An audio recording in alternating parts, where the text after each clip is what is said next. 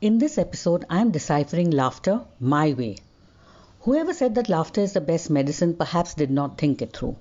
No one feels like laughing when you lose a family member. No one sees the humor when someone is shown the door, or when a relationship fails, or when life throws you a bad curve. When did you last feel like laughing at such misfortunes? Such a myth, isn't it? If you're one of those who doesn't have a great sense of humor, that's okay.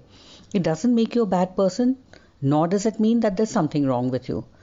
Don't like it, don't get it, don't think it's funny, do not despair. There are many who don't.